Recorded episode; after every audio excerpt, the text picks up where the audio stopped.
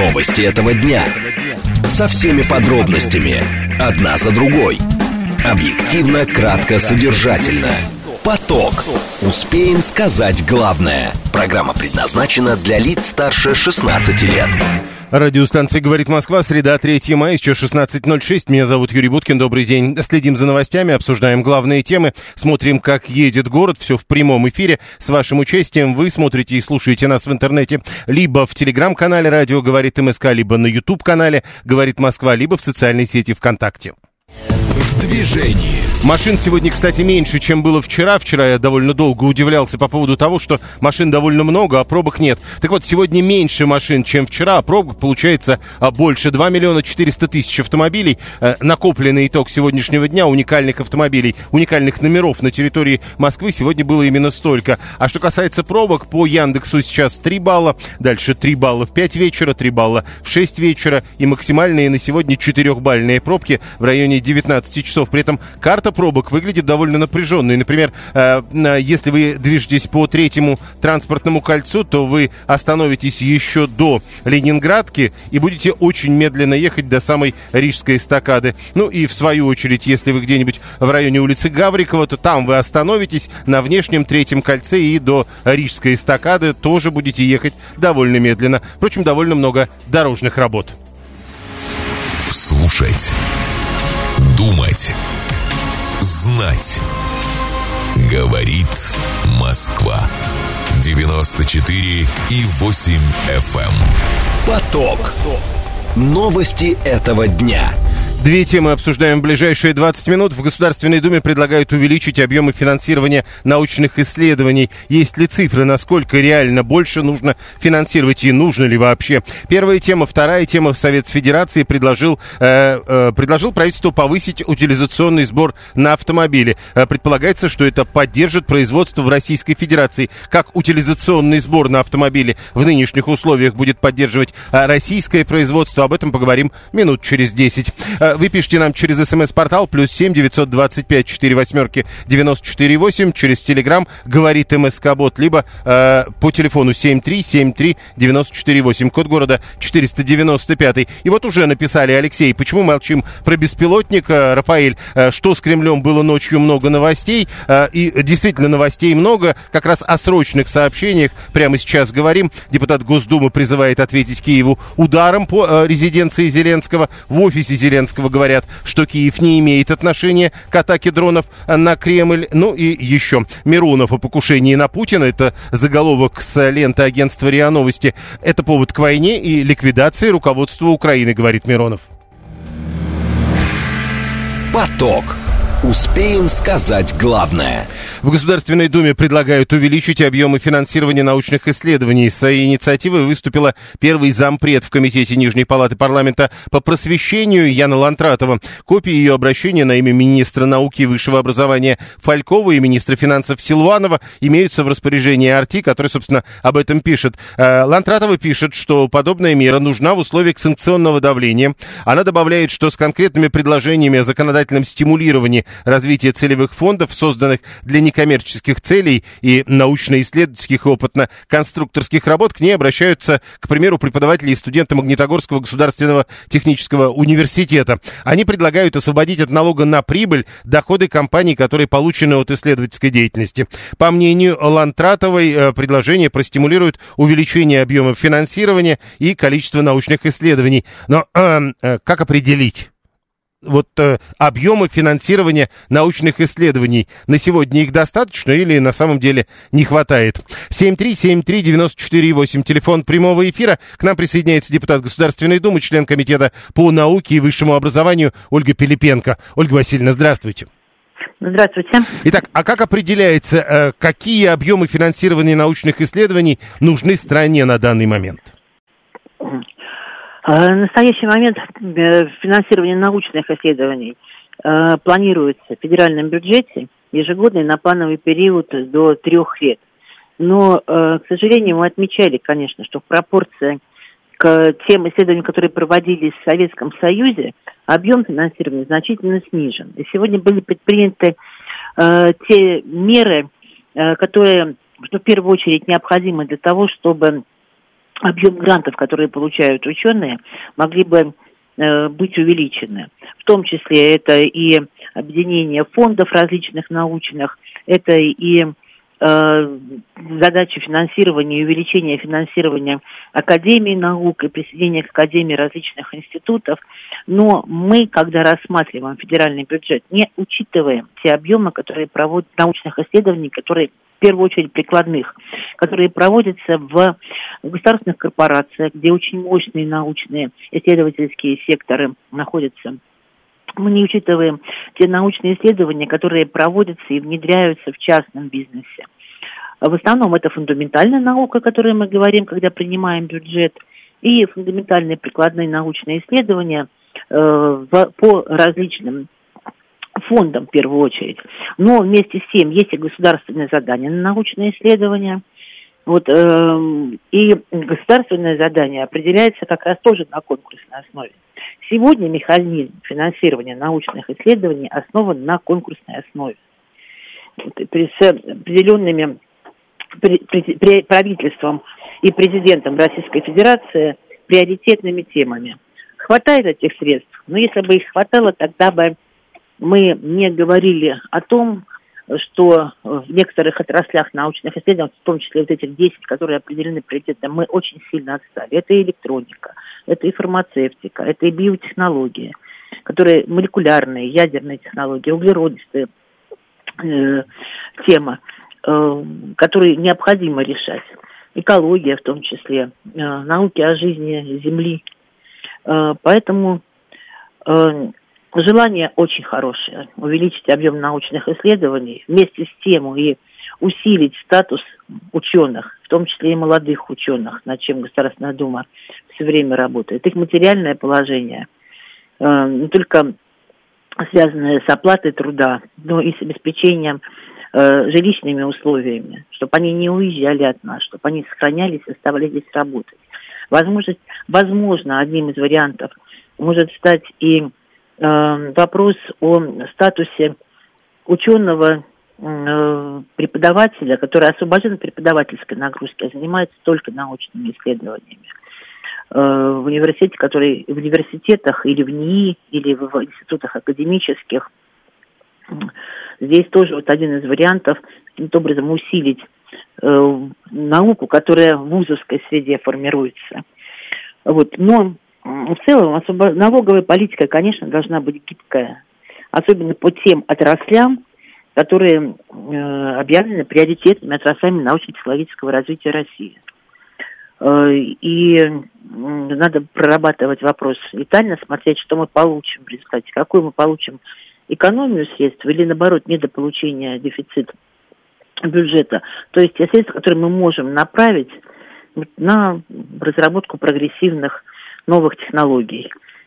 А, э, просто э, можно я уточню? Э, есть же ведь довольно объективный, как кажется, инструмент для того, чтобы определить, насколько серьезно тратится на науку то или иное государство. Говорят, это вот доля затрат на науку в ВВП. Но если смотреть на эту цифру, то она, в общем, у нас примерно такая же, как в тех же Соединенных Штатах и Китае, которые намного больше тратят на науку, это правда. Но доля Абсолютно такая. верно. Но э, мы говорим о том, что она, она уменьшилась и не выполняются те постановления, те поручения президента, которые он ежегодно дает, об, э, поручения об увеличении как раз-таки доли науки в ВВП. Но тем не менее, да, я соглашусь с вами, что в процентном соотношении она примерно такая же, как и в ведущих экономиках. Э, варьируется до, до 8%. Бюрократический механизм, который связан с наукометрией в первую очередь, у нас очень серьезный. Поэтому вот искать те моменты, которые позволили бы ученым предоставить определенные свободы, в том числе и финансовые, при выделении грантов. Но и самое главное, результат научных исследований. Вот что должно стать результатом. Это не статьи, о которых мы говорим все время, последние годы, там, в ведущих э, журналах с индексами высокими цитирования. Нет, это не результат. Статьи, это да, это опыт, который принимают другие ученые или используют его для каких-то прорывов. А в первую очередь результатом научных исследований должен стать в технических тех же сферах, опытный образец, который потом станет запатентованный причем, опытный образец или новая технология, или новое программное обеспечение, э, которые должны получить свидетельство о регистрации программ или патент, и которые должны перейти, использоваться как массовое производство. Э, вот это важно определиться в наукометрии, в правильной наукометрии. Тогда мы посмотрим уже и о том, каких у нас финансов не хватает. То есть те научные исследования, которые проводятся, что они дают-то нам сегодня в стране?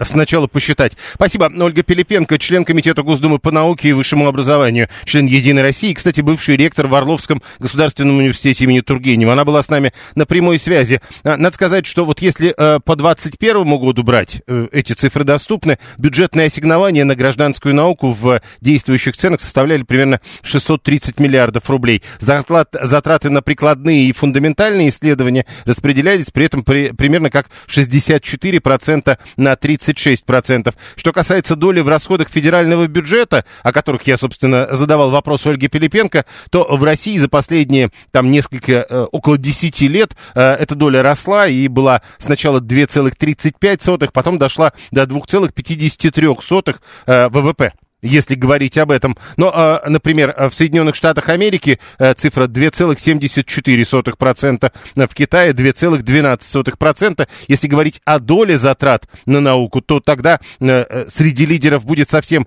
и не Китай, и не Соединенные Штаты Америки. Республика Корея занимает второе место по соотношению затрат на науку в ВВП. Там 4,24%. Представляете, насколько больше в доле. В деньгах другая история. Слушаем вас. Здравствуйте. Здравствуйте. Меня зовут Анна. Видите, в чем дело, Юрий Викторович? Фундаментальная наука всегда была убыточной в любой стране. И в любой стране фундаментальная наука, она финансируется государством. У нее есть одно очень странное свойство. Она выдает вот в момент какие-то вещи, которые в данной ситуации никому не нужны. И невыгодно абсолютно, да. Абсолютно невыгодно. Проходит какое-то время, и вдруг, а, а чего, а вдруг они нужны бывают. Я же помню, как мой муж в 59 году защитил докторскую, его чуть не сожрали. А в 63-м, когда стали повыше летать и подольше, дали первый орден Ленина. Я же все это помню. И если мы будем говорить, что нам надо развивать науку, которая закончится промышленным образцом, у нас не будет науки. Ну, не будет у нас науки. Потому что любая, академи... любая прикладная наука, она базируется на фундаментальной науке. А фундаментальная наука не всегда выстреливает. Да, это бывает, это случается. Это что-то новое, это что-то неизвестное. Ну, это везде бывает, не только у нас. Ну, в нашем случае 36% затрат все-таки отправляется на фундаментальные исследования, а вот 64% это правда на прикладные. Ну, это практика, это, это реальность. 7373948, телефон прямого эфира. Интересно, пишет Алексей 12 А дронный коллайдер э, себя отбил? Не знаю. Э, но так он, как вы написали, он не так пишется, э, даже по-русски. Алексей 668 пишет, российские ученые пришли к открытию, но в продаже даже тогда оставался только портвейн. Это у нас такие были веселые анекдоты в свое время. 7373948, Рафаэль 68 не понимает, где брать на все это деньги. Ну вот, понимаете, э, опять же, миллиарды есть. Но, еще раз, у нас миллиарды рублей – а те же Соединенные Штаты Америки э, тратили миллиарды долларов. Ну, э, на наши 600 миллиардов рублей, у них, к примеру, 500 миллиардов долларов. 7,3, 7,3, у Китая 451 миллиард. Слушаем, здравствуйте. Здравствуйте, Юрий. Ну вот тоже какое-то странное, что оканчиваться промышленным а, экспериментальным образцом.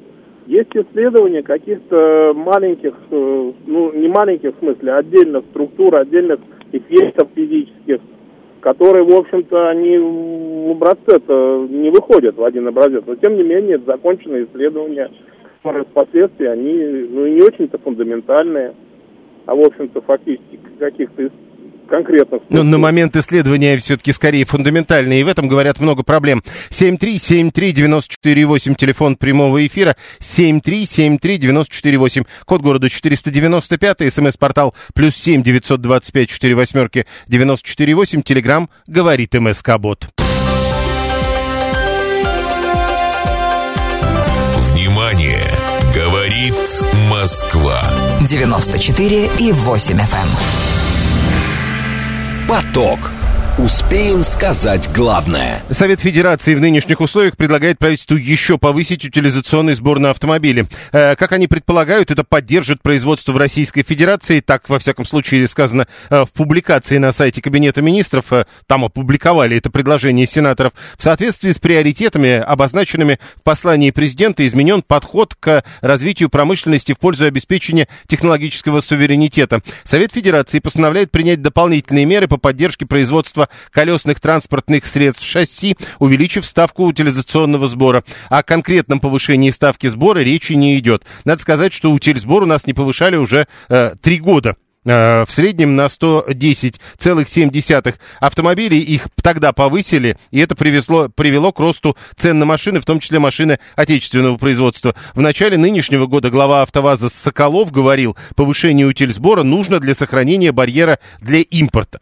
А, Михаил Калинин, э, заместитель руководителя издательского дома новости автобизнеса, к нам присоединяется.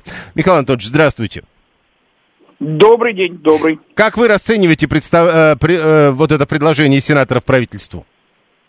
Вы знаете, действительно, мера достаточно интересная и, принципе, с одной стороны, своевременная, поскольку э, надо всячески поддерживать э, отечественное автомобилестроение. Это не вызывает никаких сомнений. Но сейчас ситуация, когда рынок так стремительно упал, наверное, на мой взгляд, она достаточно преждевременна и, может быть, следует э, подождать ее внедрением. Погодите, но давайте тогда с вами договоримся более подробно. Вот когда мы говорим о повышении утилизационного сбора на все автомобили, кроме отечественных, а отечественные это какие? А, обычно, да, вот как было в прошлое, когда подобные меры предпринимались в прошлые разы, к отечественным автомобилям относились все автомобили, которые собирались на территории Российской Федерации. Но э, тогда получается, что в нынешних условиях, э, то есть в большинстве же случаев эти автомобили, которые у нас продаются на рынке, как правило, именно здесь и собираются, разве не так? Сейчас очень много автомобилей, которые приезжают из-за границы. Собирается у нас сейчас вот из иномарок, да, это только автомобили некоторых китайских марок, э, и, да, собственно, да и все, да, то есть, э, ну, Вы... еще, еще москвич. Так вот, а это тоже в некотором смысле, как кажется, китайский автомобиль. Так вот, а не будет ли так э, это выглядеть, как мы э, ставим, э, что называется, забор на пути именно китайских автомобилей на наш рынок? Другие-то сюда не ходят. Нет, не ставим забор, потому что это подстегнет китайских автомобилестроителей активнее и более энергичнее организовывать какие-то производства на территории нашей страны и ну, либо, ну, строить заводы, наверное, они сами вряд ли будут, но у нас сейчас достаточно простаивающих производственных мощностей. Ну, и обычно говорят, что они либо прицениваются, либо уже покупают эти площадки. Ну, это пока еще все разговоры, не очень все понятно, не хочется, что называется, спугнуть, да, потому что было бы очень хорошо, если бы у этих площадок нашлись новые растительные хозяева. Хорошо, тогда еще один вопрос. Ну вот в прошлый раз, когда повышали утилизационные сборы, в общем, это уже даже сегодня в, со в сообщениях средств массовой информации такая общ общей фразой проходит, когда в прошлый раз повысили утилизационный сбор для импортных автомобилей, подорожали и отечественные. Не очень понятно тогда в этих условиях, с этим опытом, зачем опять повышать? Это это не совсем адекватная реакция рынка, которая привела естественно, к повышению цен на отечественные автомобили, и в большей степени она связана э, с другими, совершенно с другими явлениями, которые были обусловлены подражанием комплектующих, подражанием, э, повышением уровня заработной платы. То есть э, тут произошло наслоение, и, естественно, по законам рынка, поскольку дорожает одно, то следом за ним подтягивается и другое. Mm-hmm. Я думаю, что текущей ситуации мы можем ожидать подобный эффект, но мы все время забываем, что когда мы говорим про прошлые подорожания, рынок был на стадии роста или стадии достаточно стабильном и стадии насыщения. Сейчас автомобили не покупаются. Не, не покупаются не потому, что они э, не потому, что их нету, а потому, что у людей нету денег, чтобы их покупать. Поэтому сейчас я думаю, что э, цены вслед за, ну вот вслед за повышением утильсбора не должны подняться. Ну, если они поднимутся, то совсем на какие-то Ну, они и так значение. далеко улетели. Хорошо. Тогда еще одно. Э, вот даже слушатели об этом пишут. Обратите внимание, мы с вами довольно много уже говорим на эту тему, но про утилизацию ни разу так и не вспомнили. Зачем называть этот налог, который по сути налог на другое, вот таким названием? Ну, как же мы про утилизацию не вспомним? Процессы утилизации идут, и за это время было открыто несколько производств утилизационных, где автомобили действительно утилизируются, и я был на нескольких из них. И другое дело, мы можем спорить о том, насколько эти процессы соответствуют технологическому уровню сегодняшнего дня, но это именно утилизационный сбор, и он идет именно во многом на утилизацию транспорта. То есть этот сбор действительно используется для того, чтобы утилизировать автомобиль? Да. Хорошо, тогда вопросы от наших слушателей, если можно. 123, э, например, пишет, что с целью снижения безумных цен на автомобили и стабилизации ситуации на рынке сейчас можно сделать только одно. Полностью отменить и утилизационный сбор, и пошлины на ввоз иномарок. Что скажете? Ну, вы знаете, можно придумать различные меры. Естественно, 123 прав. Э, ну, чем, чем мы с ним снижение количества платежей, оно приведет к снижению цен. Но м- надо же все время думать не про сегодняшний день, надо думать про перспективу и про развитие, потому что а, такое снижение, оно не приведет в дальнейшем к развитию отечественного автопрома. И, соответственно, в дальнейшем, если мы будем идти этим путем, то мы не получим действительно хороших, действительно своих автомобилей, которые будут стоить столько, сколько именно мы можем за них заплатить. Хорошо, но тогда еще один уточняющий вопрос. А представьте себе разговор про то же самое, к примеру, в 2020 году. У нас рынок развивался по определенным правилам, все вроде работало, и это все локализовалось, а теперь все иначе. Да. Ну да, тогда и да. это не работает, получается, по перспективам. Но в наши перспективы внесли корректировки непрогнозируемые процессы. И события. Ну, то есть, а если бы этого не делали и того бы не получили? Я понял, спасибо. Михаил Калинин, заместитель руководителя издательского дома новости бизнеса, автобизнеса, был с нами на прямой связи. Э, Павел, что еще надо этим бездельникам, чтобы на пустом рынке делать машины? Э, огромных экспортных пошлин, которые грабят население, им мало. Э, при этом, э, все-таки, Павел, надо не забывать, э, вот по поводу того, как грабят население, часть и довольно серьезная часть населения при этом зарабатывает. Не потому, что они собирают эти экспортные пошлины, а потому, что они работают на автомобильных производствах.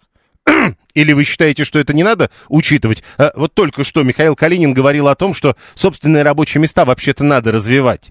И вот эта история с э, отменой утильсбора или пошлин на ввоз иномарок, когда все приедет сюда – мы, как кажется, уже проходили с другими вещами. Ну, помните, к примеру, мы говорили о продуктах. А сколько лет мы говорим про пошлины для того, чтобы развивать именно автомобильную промышленность, продолжает Павел, а он все... Э, кто он? А, автопром. Автомобильная, а она все деградирует. Тогда так, 7373948, телефон прямого эфира, код города 495. Ну, как-то мы договорились э, по поводу, как кажется, мы договорились по поводу того, что вот, например, продовольственная безопасность быть должна.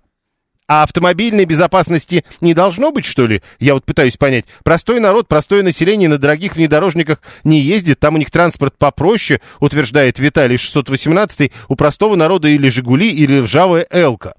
«Элка» это кто? «Элка» это откуда?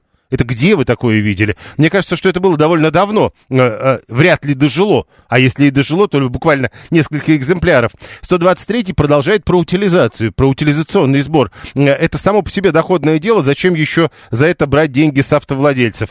Ну, насколько я слышал, это не настолько доходное дело, чтобы вот э, не было этой истории. Ну, а главное в этой истории, судя по всему, э, это некая ответственность все-таки производителей за то, что они как-то должны присматривать за тем, что происходит с их товаром, когда срок его годности заканчивается. Совет Федерации предлагает еще раз повысить утилизационный сбор на автомобили. Предполагается, что это поддержит производство в Российской Федерации. Последний раз этот сбор пересматривали в 2020 году. Прямо сейчас новости, потом реклама, потом продолжим. Новости этого дня. Со всеми подробностями. Одна за другой. Объективно, кратко, содержательно. Поток. Успеем сказать главное. Радиостанция «Говорит Москва», среда 3 мая, сейчас 16.36. Меня зовут Юрий Буткин. Мы продолжаем, продолжаем следить за новостями, обсуждать главные темы и смотреть, как едет город. Все в прямом эфире. Вы смотрите и слушаете нас либо в телеграм-канале «Радио говорит МСК», либо на YouTube-канале «Говорит Москва», либо в социальной сети ВКонтакте. В движении. А, Город едет довольно спокойно, судя по всему, между праздниками. Действительно, многие в город не вернулись. 2 миллиона 400 тысяч автомобилей. Прямо сейчас э, 3 балла. Это оценка Яндекса. 3 балла нам обещают в 5 вечера, 3 балла в 6 вечера и 4-бальные пробки, как максимум в районе 19 часов. Но, еще раз напомню, вчера э, тоже одно дело были прогнозы. На самом деле ситуация с пробками к вечеру оказалась посерьезнее. Прямо сейчас главные сложности, которые видны, это внутренний МКАД перед Видным. А еще э, я бы обратил ваше внимание на э, внешний МКАД на западе. Э, от Новой Риги начиная, буквально вы попадаете в эту пробку, но, судя э, по всему, в э, эти дни главные причины пробок это прежде всего дорожные работы. Слушать. Думать. Знать. Говорит Москва. 94 и 8 FM. Поток. Новости этого дня. Две темы обсуждаем в ближайшие 20 минут. Государство собирается изучать причины, по которой женщины сталкиваются э, с выбором сохранять или нет беременность, исключая при этом медицинские показания. Что можно будет сделать с этой информацией? Первая тема. Вторая тема. Правительство упрощает получение фан-ID для детей, инвалидов и пенсионеров. Соответствующее постановление подписано премьером Мишустиным. Насколько это поможет в продвижении идеи фан-ID э, в массы? Об этом поговорим минут через 10 срочные сообщения, э, которые в эти минуты появляются. Воздушная тревога объявлена в Киеве, соответствующие заявления сделаны э, местными властями, пишет об этом э, агентство РИА Новости. Депутат Государственной Думы о покушении на Путина. Именно так формулируется в РИА Новостях то, что произошло просто, прошлой ночью над Кремлем. Спрос террористов должно быть, должен быть жестким, говорит депутат Госдумы. В данном случае это Султан Хамзаев, э, которого довольно часто цитируют в последнее время. Теперь смотрим на ленту ТАСС. Тут э, другая тема. Э, закрытие воздушного пространства Турции – это проблема для Армении, и это признает Пашинян. Молния только что появилась. Подробности в ближайших выпусках. Поток. Успеем сказать главное. В ближайших выпусках новостей, как вы понимаете. Итак, первая тема для того, чтобы обсуждать в прямом эфире. Напомню, смс-портал работает для ваших сообщений. Телеграм, э, можно звонить. 7373948. Сегодня появились сообщения, что Минздрав э, разработал анкету, которая, как предполагается, позволит женщинам определить причину, по которой они столкнулись с выбором, сохранять или нет беременность, исключая э, медицинские показания для этого. ТАСС э, пишет об этом, ссылаясь на заявление пресс-службы министерства. Результат анкетирования позволит подобрать варианты поддержки. Коммерсант до этого писал, что э, какие-то э, единые речевые модули разрабатывают для акушеров-гинекологов, чтобы те могли консультировать женщин перед таким выбором. То есть женщина собирается прервать беременность, не имея медицинских показаний на это, и ей предлагают заполнить анкету, э, по результатам заполнения которой женщина, э, про женщину можно будет что-то помочь, э, что-то понять и, может быть, помочь. А врач-акушер-гинеколог, доктор медицинских наук Сергей Горский к нам присоединяется присоединяется. Сергей Леонидович, здравствуйте. Добрый день вам. А, как вы понимаете, э, насколько работоспособной может быть такая анкета? Не насколько. Поясните. Поясняю. Значит, ну вот смотрите, э, женщина решила прервать беременность. Во-первых, это очень интимное э, мероприятие для нее. Чаще всего окружающие об этом не должны ничего знать. Э, анкетирование любое в медицинском учреждении, э, оно всегда подразумевает некую, хотя бы небольшую, но публичность, потому что любые анонимные там вот эти... Кто будет заниматься определением анонимности, анонимных анкет? Никто. Значит, анкета должна быть адресной. Если анкета адресная, значит, это все выходит на публичное осуждение. Публичное осуждение в такой ситуации э, может, мне кажется, только усугубить ситуацию. Смотрите, э, так как до этого появлялись сообщения о неких единых речевых модулях для акушеров-гинекологов, э, возможно, речь идет о неком э, э, объеме вопросов, которые просто задает врач и получает ответы от э, пациентки. Дело в том, что когда стоит вопрос о прерывании беременности, прерывание беременности, э, я смотрю вот, допустим, по э, государственным учреждениям, да, не по частным учреждениям, mm-hmm. то прерывание беременности не происходит просто так. И я не знаю ни одного врача, который бы не провел с женщиной беседы, не, а не одной, а нескольких бесед, э, объясняя ей, э, тяжесть последствий, э, возможность, возможных последствий, да, э, и, э, в общем-то, ну, э, саму по себе аморальность данного поступка. Но мы ведь видим, что все равно количество, допустим, прерывания беременности, оно очень сильно коррелирует с состоянием, с общим климатом населения. Я специально по поинтересовался, потому что звонили э, ваши сотрудники, угу. по по поинтересовался количеством абортов. Э, все, что я нашел, касается исключительно 2017 года. После 2017 года больше данных Росстата нет. А вот по 2017 году я открыл просто-напросто на 100 рожденных детей сколько абортов. И смотрите, а после этого я стал искать другие причины, такие как, например, там, самоубийство, заболевания венерические сифилис и так далее, и так далее. И я увидел, что в первых 15 из наших вот э, 85 регионов, в первых 15, они одни и те же.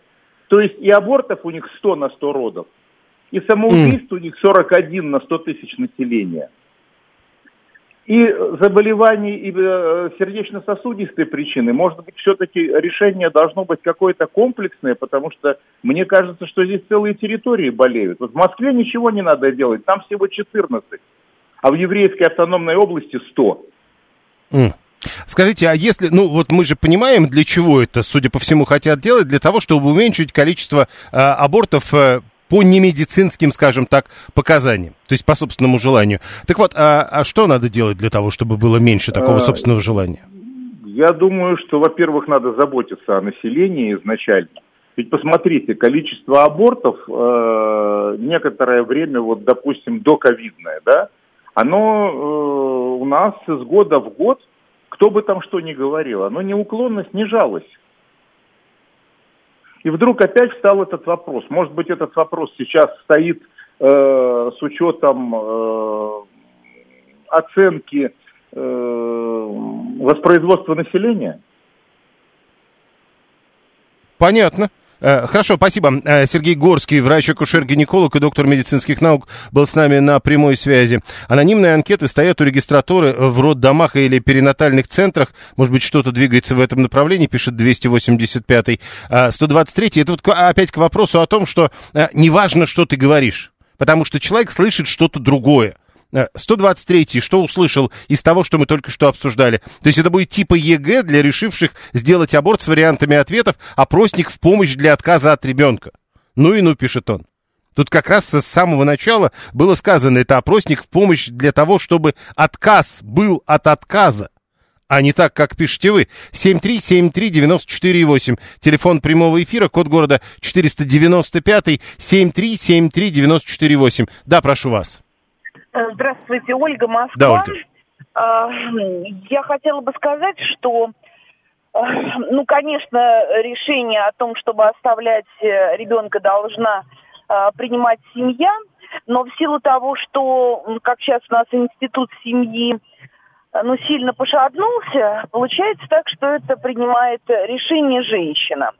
Если мы говорим о том, что женщина принимает такое решение, то я хотела бы защиту женщины сказать о том, что э, женщина готова рожать в состоянии, ну, я бы сказала так, э, психоэмоционального и психосоциального комфорта, когда у нее закрыты все позиции, когда э, ей не нужно думать о том, э, как бы, что она будет есть в тот момент, когда она не сможет э, зарабатывать, и даже не сколько вот она это будет делать, а еще как бы к ней э, будет маленькое и совершенно беззащитное существо. Поэтому вот э, мне очень понравился ваш эксперт, я целиком полностью его поддерживаю. Давайте заботиться давайте не только там о предпринимателях, а о военнослужащих, ну и, например, о том, что у нас есть, например, женщины.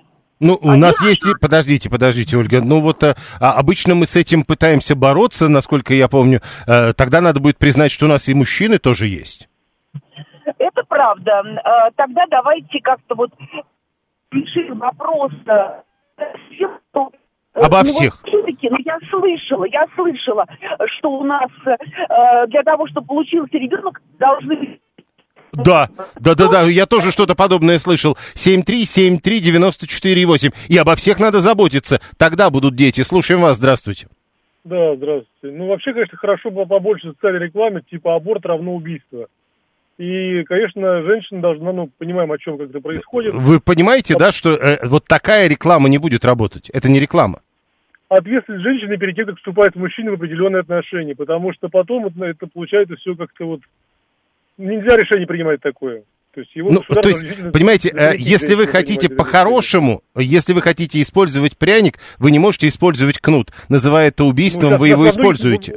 Кнут во многих отраслях. Мы к этому пришли. Да, но вы же... А, то есть пряник убираем. Понял, тогда другое дело. Срочные сообщения, которые в эти минуты появляются.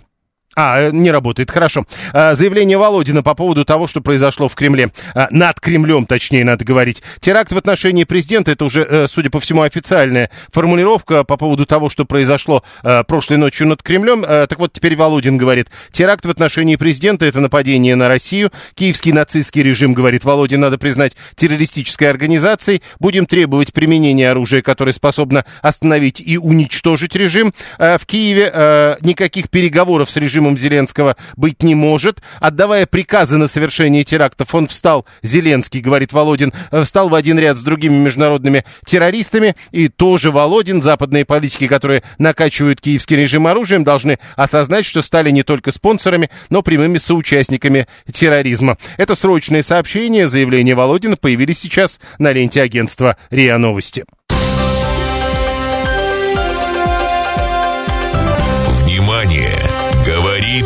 Москва 94 и 8 FM. Эм. Поток. Успеем сказать главное. Савелий 884 пока не наладит широкую просветительскую работу в сфере сексуального воспитания молодежи в масштабах государства, так и будем придумывать состав анкет, э, раз родители не в состоянии. Алексей 668 надо заботиться о населении, как это делают правительства Индии, Китая, Бангладеш, Нигерии, Египта. То есть вы хотите намекнуть на то, что не особо и заботятся, что ли? Вы о этом, об этом говорите? Э, ну, известная история ведь. Э, там рождаемость не столько, потому что государство с этим, э, так сказать, ее поддерживает чаще наоборот, как кажется, борются. Интересно, какой ответ в вопроснике предполагается на отсутствие средств для содержания и воспитания ребенка? Пишет 123, а вы уверены, что такой вопрос в вопроснике есть? А, следующая тема. Кабмин упрощает получение фан-ID для детей, инвалидов и пенсионеров. Постановление подписал премьер Михаил Мишустин. Вступит в силу оно 26 мая. Согласно документу, дети до 14 лет смогут посещать этот самый паспорт болельщика или фан-ID, как принято его называть, без посещения МФЦ, пенсионеры и инвалиды вне очереди на стадионе прямо перед игрой. Уточняется, что подростки будут проходить при этом идентификацию через госуслуги, а родители должны будут подать заявление на порталы. То есть э, подростки смогут появляться на матчах как болельщики, но без разрешения родителей, без их участия нет, не смогут.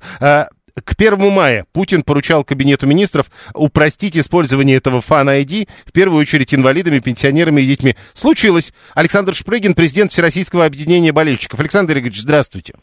Здравствуйте. Итак, как вы относитесь к этой истории? Насколько я понимаю, а, хотят хоть как-то увеличить количество болельщиков на стадионах. Сработает? А, на данный момент, к сожалению, вот в э, весенней стадии чемпионата посещаемость резко упала, а, и болельщик не воспринимает новую систему. Не только фанаты, которые именно протестуют против системы, а и рядовые зрители. Но по разным причинам, прежде всего сложности, там, а, похода в МФЦ, получения и так далее. И клубы вынуждены всеми возможными способами привлекать зрителей, раздавать целыми трибунами билеты бесплатно и так далее. И пока э, не видится разрешения Наверное, это хорошее решение в отношении тех категорий болельщиков и граждан, в отношении которых оно принято, но в целом а, основная, а, основная аудитория футбольных матчей это все-таки не данная категория граждан, а это все-таки мужчины в совершеннолетнем возрасте, но они пока почему-то на футбол идти по тем или иным причинам не хотят, не воспринимают эту систему, как это будет э, развиваться дальше, чем это закончится, посмотрим. Пока просто это закончилось пустыми трибунами, либо искусственным наполнением трибун, что тоже видно, когда люди пришли не по собственному желанию туда, а по чьей-то просьбе, как бы люди или раньше уходят с трибун, или не так активно болеют, или радуются голу в ворота своей команды, потому что не понимают вообще, где их команда, где не их команда. А на данный момент идут ли какие-то переговоры по поводу того, чтобы, ну, к примеру, использовать систему Fan ID только в самых ответственных матчах или что-то подобное? Было, было совещание вот в агентстве стратегических инициатив с участием болельщиков. Там болельщики все свои пожелания высказали. А какие разговоры идут э, внутри э, уже чиновничьих кабинетов, э, мы не знаем. Но в СМИ просачивалась такая информация, что вообще отменить ФН-1 на матче российской премьер-лиги и оставить только на матче сборной России. Было бы замечательное решение, и все были бы довольны, и клубы, и зрители, и на безопасность бы это, надеюсь, не повлияло, и э, точно зритель бы вернулся на трибуны. Когда вы говорите о том, что были, э, мы не знаем, что там происходит в головах у чиновников, но мы знаем, с какими пожеланиями в этом смысле выступили болельщики, когда их спросили, что это были за пожелания? Ну, пожелание, что самая, самая мечта, как бы, это если бы его отменили. Э, а, а так э, раз, разные истории, просто э, формулировка причин формулировка причин как юридических, так и фактических, технических, потому что ключевое значит, обоснование авторов законопроекта – это безопасность. А болельщики приводят пример, что у нас там с 17-18 года количество правонарушений на стадионах вообще сведено к минимуму. И после чемпионата мира стадионы оборудованы настолько совершенными системами видеонаблюдения, что ни один правонарушитель на матчах он не остается безнаказанным или не может покинуть стадион, что ли, его нарушил. И, и все-таки в чем, в, чем, в чем претензия именно к Fan ID? Это, это что-то типа вот, э, э, как это, э, бесовской цифры, как это говорили про идентификационный номер, номер налогоплательщика в свое время? Или что, что, собственно, что не так Ну вот смотрите, активные футбольные фанаты получали массовый отказ Fan ID на чемпионат мира, из-за этого у них э, э, родилось как бы неприятное отношение к этой системе.